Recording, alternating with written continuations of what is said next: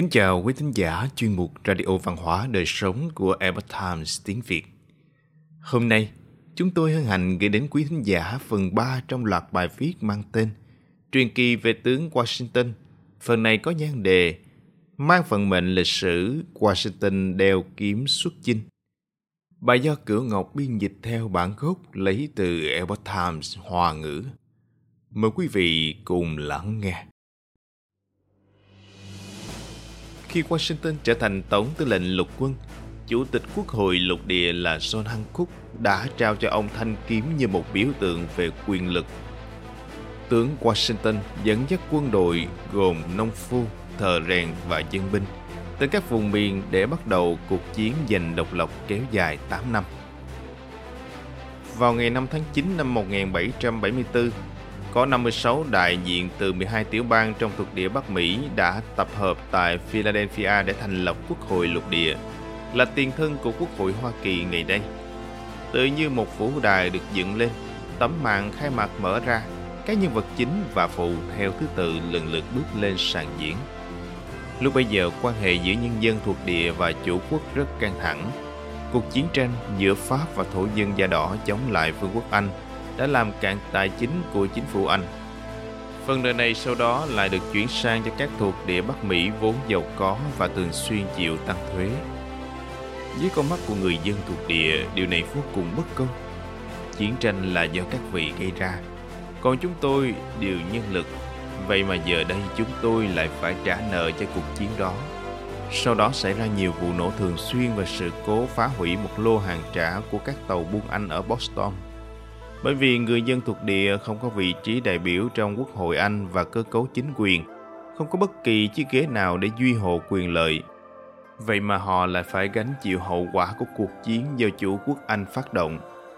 Thế còn hoàng gia Anh, vua George III với thái độ cứng rắn đã không chịu hiểu rằng đó là nhóm người sống tự do trong một hoặc hai trăm năm trên vùng đất màu mỡ dưới ánh nắng mặt trời chủ quốc Anh nhất quyết áp dụng một cách mù quáng chính sách đàn áp, ban hành đạo luật đối với bờ bên kia xa xôi, tăng cường thu thuế cao đối với dân thuộc địa và gửi thêm quân lính nếu họ không chịu phục tùng. Vào tháng 4 năm 1775, tiếng súng nổ tại Lexington như đổ dầu vào lửa. Nhất là khi ấy, hai miền đất cách nhau một đại dương đang đối đầu gây gắt. Tiếng súng vang lên, ngọn lửa bùng lên dữ dội, trận đánh đã gây ra thương vong khiến hai bên không còn được quay đầu. Các tổ chức dân binh tự phát đã tham gia đánh du kích bằng đạn thật. Quân Anh đi đến đâu là chuông nhà thờ đồng loạt vang lên đến đó. Súng bắn trong rừng và thung lũng, đầu đầu cũng có quân mai phục, tấn công tứ phía khiến quân Anh không thể chống đỡ. Suốt đường đi thương vong quá nặng. Năm 1988, Hollywood từng quay một bộ phim xúc động mang tên April Morning. Sáng thứ Tư diễn tả lại cuộc chiến xảy ra tại Lexington quân Anh lặng lẽ đổ bộ trong đêm. Những người nông dân chạy dưới đêm trăng mà thông báo tin tức rằng quân đội Anh đã đến rồi, đã đến rồi. Họ hô to lên rồi chạy khắp các thôn trang và nông trại yên bình dưới ánh trăng, đánh thức tất cả mọi người đang say ngủ. Những người nông dân biết rằng ngày ấy sớm muộn gì cũng đến. Họ cầm súng săn, mở cửa bước ra và sát cánh bên nhau trong im lặng và buổi sáng sớm, binh lính Anh trong quân phục màu đỏ với lưỡi lê trên vai tiến vào Lexington. Họ nhìn thấy nhóm nông dân trong sương sớm cầm súng săn ở bên kia đường trong cuộc đối đầu giữa hai bên. Thôn dân biết rằng bản thân không phải là đối thủ nên đã rụt rè lúc lui khỏi hàng ngũ. Tuy nhiên, khi phát súng đầu tiên khiến một nông dân gục ngã, nhóm người từng bỏ chạy liền quay trở lại hai tay vụng về nạp thuốc súng rồi dũng cảm bắn vào binh lính Anh. Trong bộ phim, đứa trẻ từng bắn kẻ vừa khiến cha nó chết đã hỏi người đang dẫn dắt nó rằng Nhưng mà chúng ta đều là người Anh. Đúng vậy, chúng ta đã từng là như vậy, nhưng chỉ đến hôm nay mà thôi. Vào mùa xuân năm 1775 trong tình hình khẩn cấp, các đại diện nhận ra rằng nghị viện cần phải được triệu tập lại lần nữa. Lần này, Đại diện từ 13 bang thuộc địa của Anh đều đến Philadelphia nơi đại hội lục địa lần thứ hai chính thức khai mạc. Đây là cuộc họp quyết định lục địa mới sẽ đi về đâu. Có nên rời bỏ chủ quốc Anh hay không? Chúng ta đều là con cháu của người Anglo-Saxon. cùng ngôn ngữ, cùng chủng tộc. Sao hôm nay lại thành thù địch? Nếu có chiến tranh, lấy đâu ra tiền bạc, lương thực và lính? Ai sẽ cung cấp? Nếu cuộc chiến bất thành và chúng ta không thể thoát khỏi chế độ đế quốc, thì những ai ngồi đây đều mắc tội phản quốc. Lẽ nào tất cả đều sẽ bị treo cổ? Vậy thì những ai vốn không muốn thoát ly khỏi quê hương chủ quốc sẽ không muốn chịu chung số phận theo các người chịu chết. Và vẫn còn đó một vấn đề cần thiết, mọi người đều nhặt vũ khí lên và bắt đầu chiến đấu. Vậy thì nô lệ da đen với cây súng trong tay sẽ giúp chủ đánh đuổi quân Anh hay nhắm vào chính chủ nhân của họ. Các đại biểu đã có rất nhiều ý kiến và cố gắng thuyết phục nhau. Nhưng tình hình vẫn đi vào bế tắc. Súng nổ ở Boston khiến vô số người thiệt mạng và thương vong. Trong khi ấy, ở Philadelphia, cuộc họp của Quốc hội lục địa đã kéo dài nhiều ngày nhưng vẫn không đưa ra được nghị quyết nào. Hàng chục nghìn dân quân tự phát tập hợp bên ngoài Boston đã cử đại diện đến, kêu gọi Quốc hội Philadelphia đưa họ vào làm quân đội chính thức và tống cổ quân Anh trở về bên kia đại dương. Có lẽ đây cũng là điều khiến vị luật sư trẻ John Adams, phó tổng thống Mỹ đầu tiên và là tổng thống thứ hai, một trong những đại diện của Boston, có lý do để phát biểu hùng hồn tại Quốc hội lục địa. Có một điều đáng nhắc đến là John Adams có một người anh họ là Samuel Adams. Cả hai anh em nhà Adams đều tốt nghiệp Đại học Harvard và đều là những người con trung thành với tự do. Samus là một chuyên gia nghịch ngợm, không e ngại gây rắc rối, náo loạn. Một người bạn tốt của Samus và John Adams tên là John Hancock là người khởi xướng sự kiện tiệc trà ở Boston. Hancock là một doanh nhân giàu có và là chủ tịch của Quốc hội lục địa thứ hai. Hãy nhìn xem, những bậc thầy nổi loạn đều đang tập hợp với nhau. Ứng với thời điểm lịch sử tân lục địa ra đời, họ cùng nhau khuấy động phong vân để tạo nên nước Mỹ ba người đàn ông Boston này đã trở thành tâm điểm của cơ quan lập pháp số 2. Quê hương của họ bắt đầu chiến đấu. Sự việc đã biến lớn rồi, đại binh cũng gần tiếp cận rồi.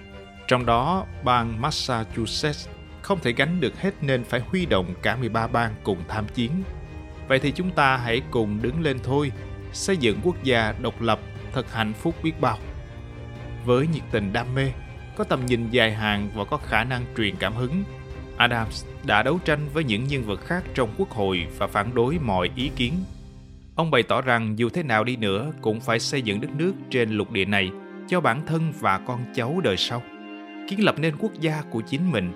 Cũng trong hoàn cảnh đó, John Adams đã đề cử một đại diện của bang Virginia, ngài George Washington, đảm nhận chức tổng tư lệnh quân đội lục địa. John George Washington là một quý ông nhà quê nổi tiếng với phẩm cách cao quý, một anh hùng chiến trận và một người chủ nông trại đáng kính. Vào những năm 1750, John George Washington khi ấy mới ngoài 20 tuổi đã gia nhập quân đội của chủ quốc Anh ở thuộc địa. Sau chiến tranh giữa quân đội thuộc địa Anh và liên minh của Pháp cùng dân bản địa da đỏ Bắc Mỹ, vua Anh tăng thuế nhắm vào các thuộc địa. Chàng trai trẻ Washington với tư cách là sĩ quan của quân đội Anh. Do không hiểu tiếng Pháp nhưng lại ký tên vào lá thư đầu hàng bằng tiếng Pháp đã trở thành mồi lửa châm ngòi cho cuộc chiến đó. Mối thù hằn giữa Anh và Pháp ban đầu chỉ là giằng co hỗn loạn. Nhưng hôm nay, tại thế giới tân lục địa, họ đã tìm được lý do để bắt đầu cuộc chiến. Và những người da đỏ bi thảm đứng nhầm đội vì không hiểu được thiên ý đó là nước Pháp hỗ trợ cho các bộ lạc da đỏ ở Bắc Mỹ giao chiến với quân Anh, cũng khuấy động nó lên. Là một sĩ quan của quân đội Anh, Washington từng một mình vào doanh trại quân Pháp và đầy trình tối hậu thư mà thống đốc Anh đưa ra cho đối phương. Ông đã bị bốn viên đạn găm vào áo khoác, hai con người chết trong quá trình chuyển thư. Các đồng nghiệp đồng hành trong cuộc rút lui cũng đều thiệt mạng hơn nữa, ông còn trải qua nhiều tình huống nguy hiểm khác. Vậy mà Washington không hề bị thương. Hơn nữa bản thân ông còn được trải nghiệm nhiều phép màu kỳ diệu. Người sĩ quan trẻ dũng cảm với chí khí rộng lớn, xử sự chính nghĩa, chí công vô tư và dường như miễn nhiễm với bom đạn đã viết nên một câu chuyện truyền kỳ trong chiến tranh.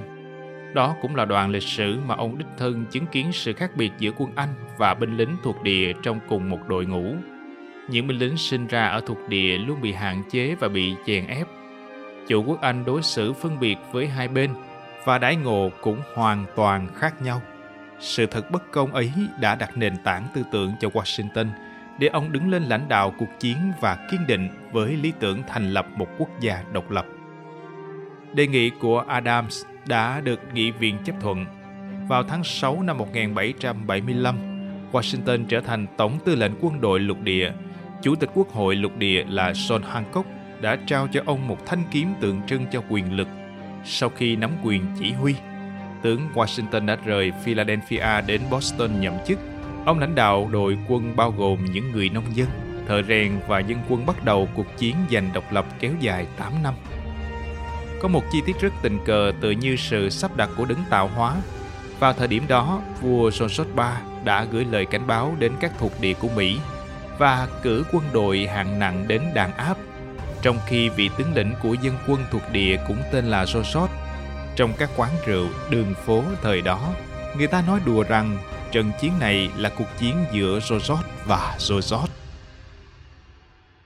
Quý thính giả thân mến, chuyên mục Radio Văn hóa Đời Sống của Epoch Times tiếng Việt đến đây là hết. Để đọc các bài viết khác của chúng tôi, quý vị có thể truy cập vào trang web epochtimesviet.com. Cảm ơn quý vị đã lắng nghe, quan tâm và đăng ký kênh. Chào tạm biệt và hẹn gặp lại quý vị trong chương trình lần sau. Kính chúc mọi điều bình an và tốt lành đến quý vị cùng người thân.